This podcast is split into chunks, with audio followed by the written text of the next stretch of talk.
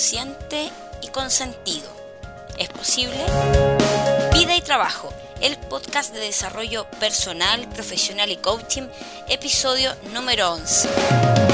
Bienvenidas y bienvenidos a este podcast donde nos daremos un espacio para conversar sobre herramientas, técnicas útiles, estrategias, noticias, buenas prácticas y toda la energía que nos ayude a cómo poder conciliar nuestra vida personal y laboral que tantas veces se nos hace tan difícil, mejorando nuestra calidad de vida y para disfrutarla, que para eso la hemos recibido. Gracias por estar aquí y comencemos. En este episodio vamos a ver la segunda parte y final de las siete leyes espirituales del éxito que comenzamos en el podcast anterior, donde vimos tres leyes. Y para dar inicio vamos a hacer eh, un pequeño resumen de estas tres leyes para seguir con las otras que quedan. Ley número uno, la ley de la potencialidad pura. De este yo, de este yo espiritual, de este yo universo, que podemos lograr o podemos ir avanzando en este descubrimiento a través del silencio y la meditación, a través de la sintonía y la conexión con la naturaleza y a través de la abstinencia de juicios de valor. Ley número 2. Esta ley de la entrega. El dar y recibir. Este flujo de energía que tiene que permanecer en circulación, que nunca se estanque. Y número 3. La ley del karma. La ley de las decisiones conscientes para que tengan consecuencias positivas para ti y para los demás. Ley número 4 es la ley del mínimo esfuerzo. Esta ley nos muestra que el universo día a día nos manifiesta su grandeza eh, y eh, no nos damos cuenta de ello. Y no solamente no nos damos cuenta de ello, sino que tampoco nos damos cuenta el mínimo esfuerzo que ellos, que la naturaleza hace. El sol brilla diariamente, las flores se abren, dan su aroma, los pájaros vuelan, y todo simplemente fluye. Esta ley del mínimo esfuerzo tiene tres componentes.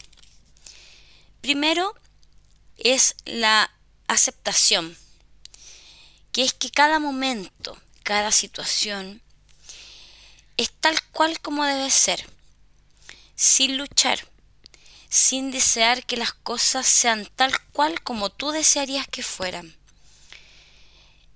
hacerse responsable de esa situación tal cual es. Muchas veces luchamos contra esto, contra la ley de aceptación. Eh, y luchamos porque simplemente queremos que las cosas sean distintas o porque queríamos algo y no nos resultó. Y eso nos frustra, eso nos enoja, eso nos da rabia. Y esta ley nos dice que tenemos que aprender a aceptar. El segundo componente es el componente de la responsabilidad.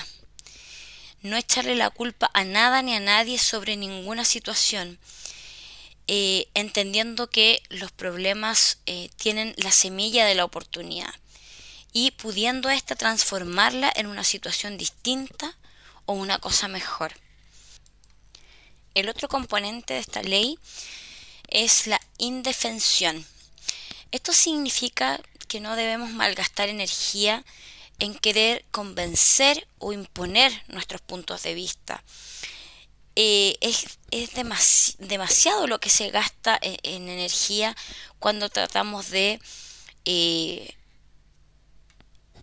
manifestar que tenemos la razón en algo.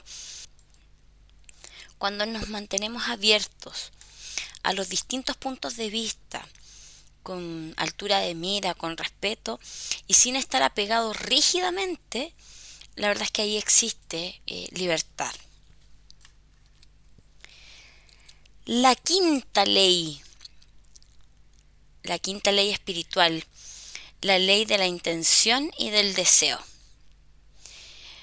Todo el universo, en su inmensidad, en su naturaleza esencial, está compuesto por energía eh, energía e información.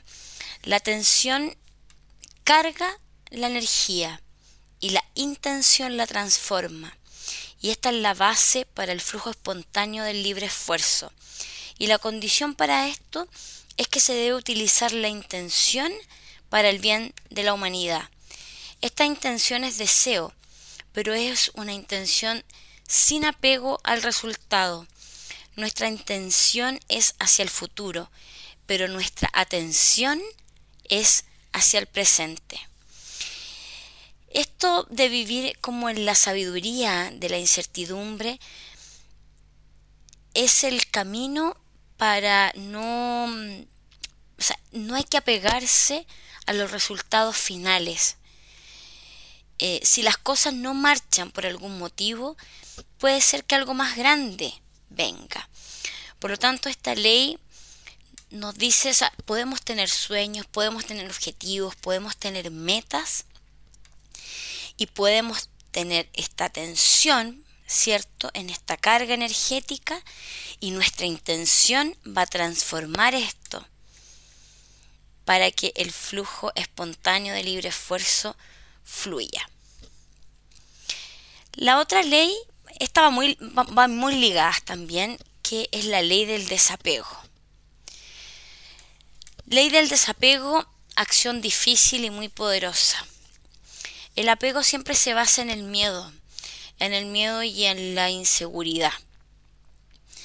Y el desapego nos entrega libertad.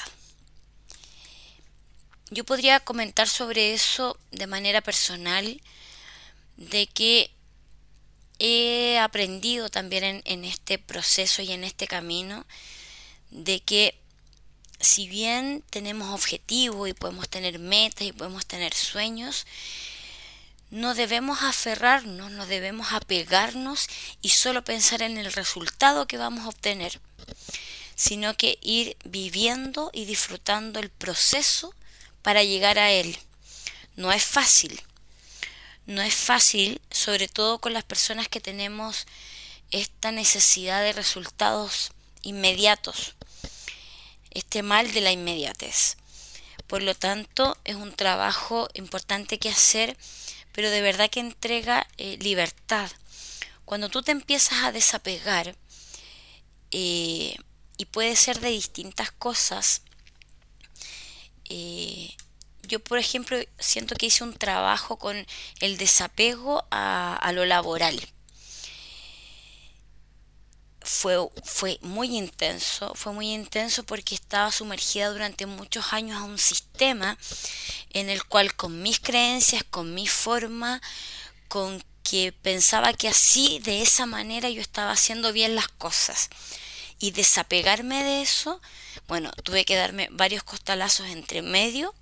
Dentro de eso también fue la enfermedad de mi hijo en donde eh, si bien no significa que no sea importante, todo lo contrario, me gusta mi trabajo, es importante para mí, pero hay una especie de desapego, o sea, en el fondo hoy día puedo vivir y puedo decir que vivo la incertidumbre de que en algún momento me puedan despedir, porque eso está y eso es real, pero eh, no me siento como antes con, con, esa angustia de pensar en qué va a pasar o en que quizás me van a despedir, me voy a quedar sin trabajo. No, no, hoy día no está. Y a pesar de que no me gustaría perderlo, pero no, no tengo esa angustia, esa angustia que me generaba solamente de estar aferrada, ¿cierto?, a la seguridad de tener un trabajo, a la seguridad económica siendo que, y esto es algo que también he aprendido y he, tratado de aferrarme a eso y a abrazarlo y a, a incorporarlo dentro de mi vida, de que la incertidumbre es terreno fértil de la creatividad y de la libertad. Ahora podemos ver en épocas de, de, pandemia cuánta gente tuvo que reinventarse en distintas cosas, en donde tenía incertidumbre y eso la hizo generar acción. Por lo tanto, eh, tenemos que pensar que el estar apegados nos puede traer decepción, nos puede traer frustración, también nos trae preocupaciones. Es aferrarse al pasado, a lo conocido, ¿cierto? Porque en el fondo lo que tenemos que pensar es que lo desconocido es el campo de las oportunidades. Yo la, frase que me, que me, encanta es la, la sabiduría de la incertidumbre. Y esta sabiduría de la incertidumbre es porque yo tenía siempre la intención de controlarlo todo, de controlar todo lo que me rodeaba. Em, y empecé a trabajar en eso también, porque eso tiene que ver con la zona de confort y con los miedos a, salirme de esto. Por lo tanto, esta sabiduría de la incertidumbre hace que podamos cambiar el sentido ¿cierto? El sentido en cualquier momento. No cerrarnos a nada, sin forzar y estar súper atentos a las oportunidades. Cuando a veces estamos, estamos aferrados ahí eh, en, encuadrados, ¿cierto? No permite también que miremos hacia los lados y veamos que existen otras oportunidades. Cada problema en la vida es una semilla de la oportunidad. Por eso que ir trabajando esta sabiduría de la incertidumbre hace que podamos pisar terreno fértil de la creatividad y de la libertad. Séptima ley y última de este maravilloso libro, que es la ley del Dharma o del propósito en la vida. Vamos a partir con esta afirmación de que todos tenemos un propósito en la vida, algún talento que podamos entregar a los demás, lo que va a crear riqueza y abundancia ilimitada. Todos tenemos talentos, nadie puede decir que no los tiene. Tienes un talento que nadie más en el mundo lo va a hacer como tú. Y lo importante aquí es hacerlo consciente y descubrirlo descubrirlo por ti mismo y esto sumarlo al servicio de la, de la humanidad, de la comunidad. El compromiso es buscar, es buscar, más allá de los egos, cuáles, cuáles son estos talentos personales y cómo los aporto. Entonces, por ejemplo, un buen inicio, un buen inicio de para preguntarse cuál es el propósito de la vida, que a mí me gusta mucho esta pregunta, porque también fue súper gatillante en decir yo haría esto y esto. ¿Qué harías tú aunque no te pagaran? Mm, buena pregunta. Sí, buena pregunta porque en el fondo es lo que te agrada y lo que te hace feliz. Así que esa es la invitación de buscar este propósito en la vida. Antes de hacer y de terminar con algo que, que es parte del libro, em, voy a hacer un resumen chiquitito de estas últimas leyes que vimos, de la 4 en adelante. La número 4, la ley del mínimo esfuerzo, que es ver y contemplar la grandeza del universo y a través de tres conceptos importantes, que es la aceptación, la responsabilidad y la indefensión.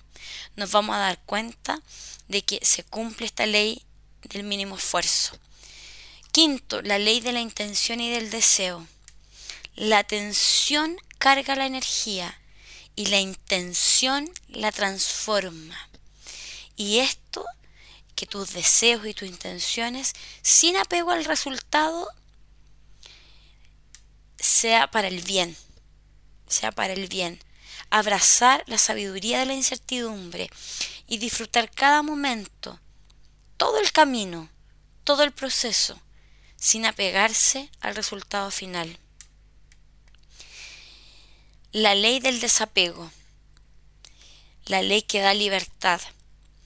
Esta ley que nos dice de que la incertidumbre es terreno fértil de la creatividad y de la libertad y que lo desconocido es el campo de las oportunidades. El apego solamente se basa en el miedo y en la inseguridad. Y la última, la ley del propósito en la vida. Todos tenemos un propósito en la vida que va a crear riqueza y abundancia ilimitada. Todos tenemos un talento que traer, que entregar, que dar a la humanidad, al mundo, a los que te rodean. Y el inicio es hacerte esta pregunta. ¿Qué haría yo si no me pagaran? Este resumen del el libro Las siete leyes espirituales que te invito a leer, que te invito a leer, me deja el corazón llenito de energía, llenito de energía, eh, porque cada vez que lo leo lo comprendo, lo entiendo cada vez mejor y de alguna manera voy haciendo acciones o voy trabajando para irlo poniendo en práctica, porque me hace bien.